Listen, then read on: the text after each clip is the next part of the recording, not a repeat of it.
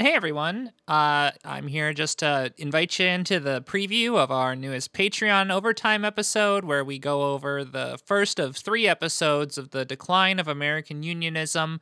If you'd like the full episode, go ahead and head on over to patreon.com slash workstoppage and drop us $5 a month. Really helps us do the show, and we really appreciate it. If for some reason you can't afford the $5 a month, go ahead and hop in the Discord over there is where we can hook you up again uh, if you can't afford the $5 a month. There should be a link in the description, and if there's not, which there should be, you should probably be able to find one in another episode description, I guarantee it. Uh, either way, we hope to see you in the Discord. It's free and for everyone. And as always, solidarity forever.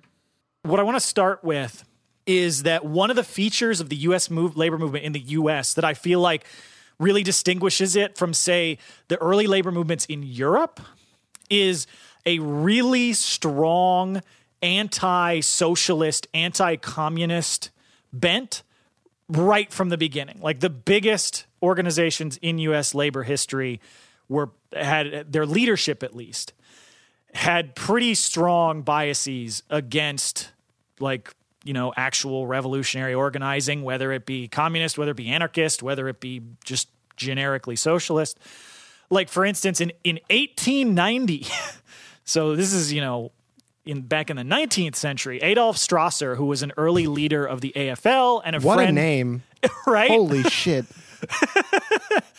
Um, who was a friend of, of, of enemy of the show and U.S. labor generally, Samuel Gompers, mm-hmm. who, th- so this guy Strasser declared during the, the, the beginning phases of the, the organization of the AFL, quote, we have no ultimate ends. We are going from day to day. We are fighting for immediate objects, objects that can be realized in a few years.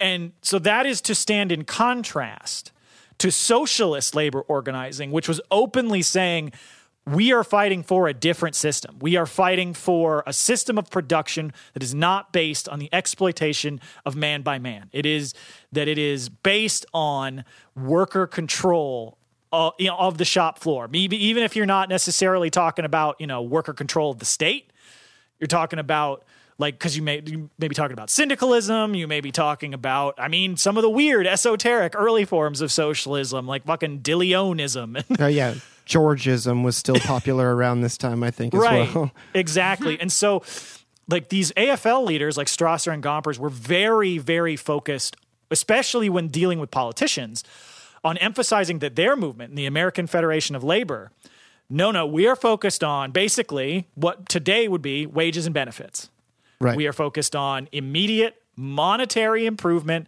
for the standard of living of our members. That's it. We're not looking to change the the power relations. We're not looking to change the relations of production or any of that. We just want a bigger piece of the pie for the workers. right.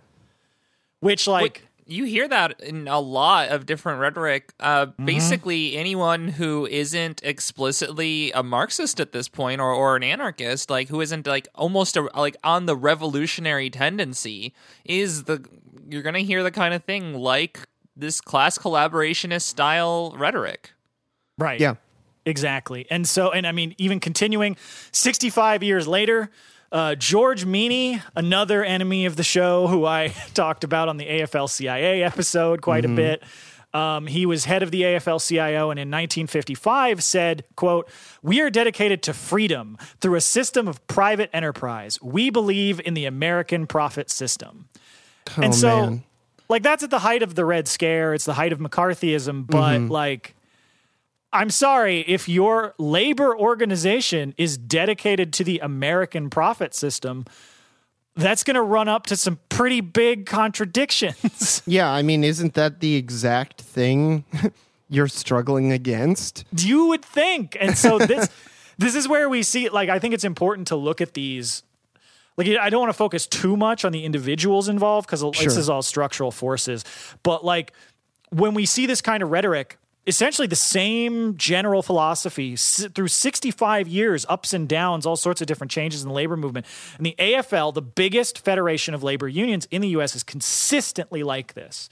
And and I think we can look at this as really demonstrating the limitations of like what Lenin would have called pure trade union consciousness, uh, which is I talked about that in the Lenin on the trade unions episode, where he gets into this issue where if if your focus on worker liberation is confined purely to just trade union agitation and nothing else, you end up in this sort of like at best social democratic reformist form of politics where you may be trying to genuinely trying to fight hard for for workers in your industry and really trying to make their lives better.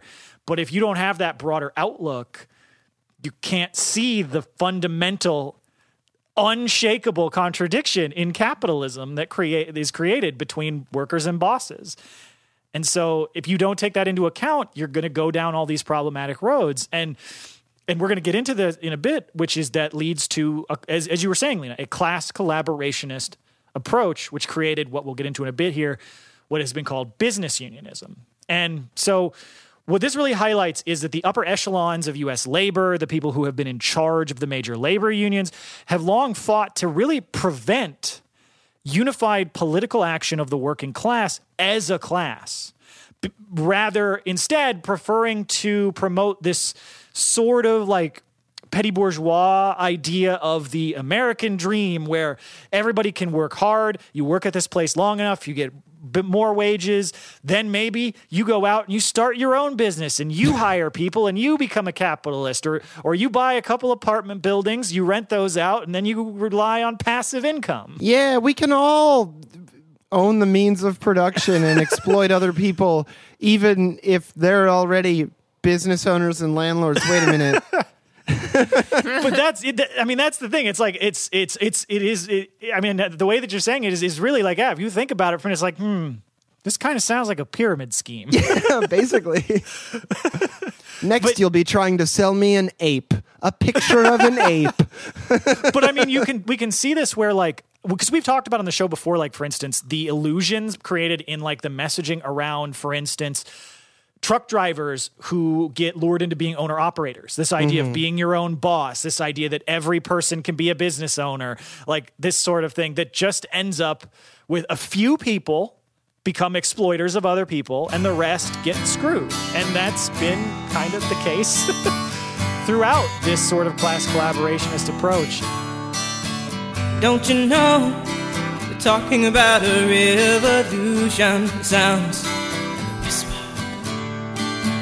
Don't you know? They're talking about a revolution. It sounds like a whisper. While they're standing in the welfare lines, crying at the doorsteps of those armies of salvation, wasting time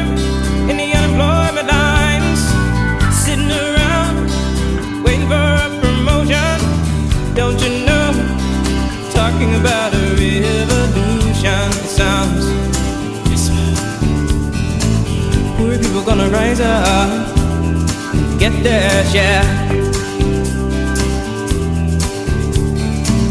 Poor people gonna rise up and take what's theirs. Don't you know you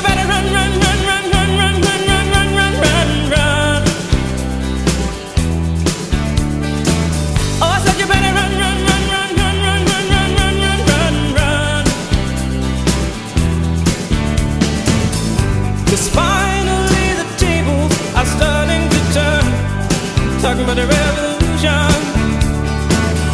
Yes, finally the tables are starting to turn. Talking about a revolution. Oh no. Talking about a revolution. Oh, while they're standing in the welfare lines. Crying the doorsteps of those armies of salvation. Wasting time in the unemployment lines. Sitting around waiting for talking about a revolution. Sounds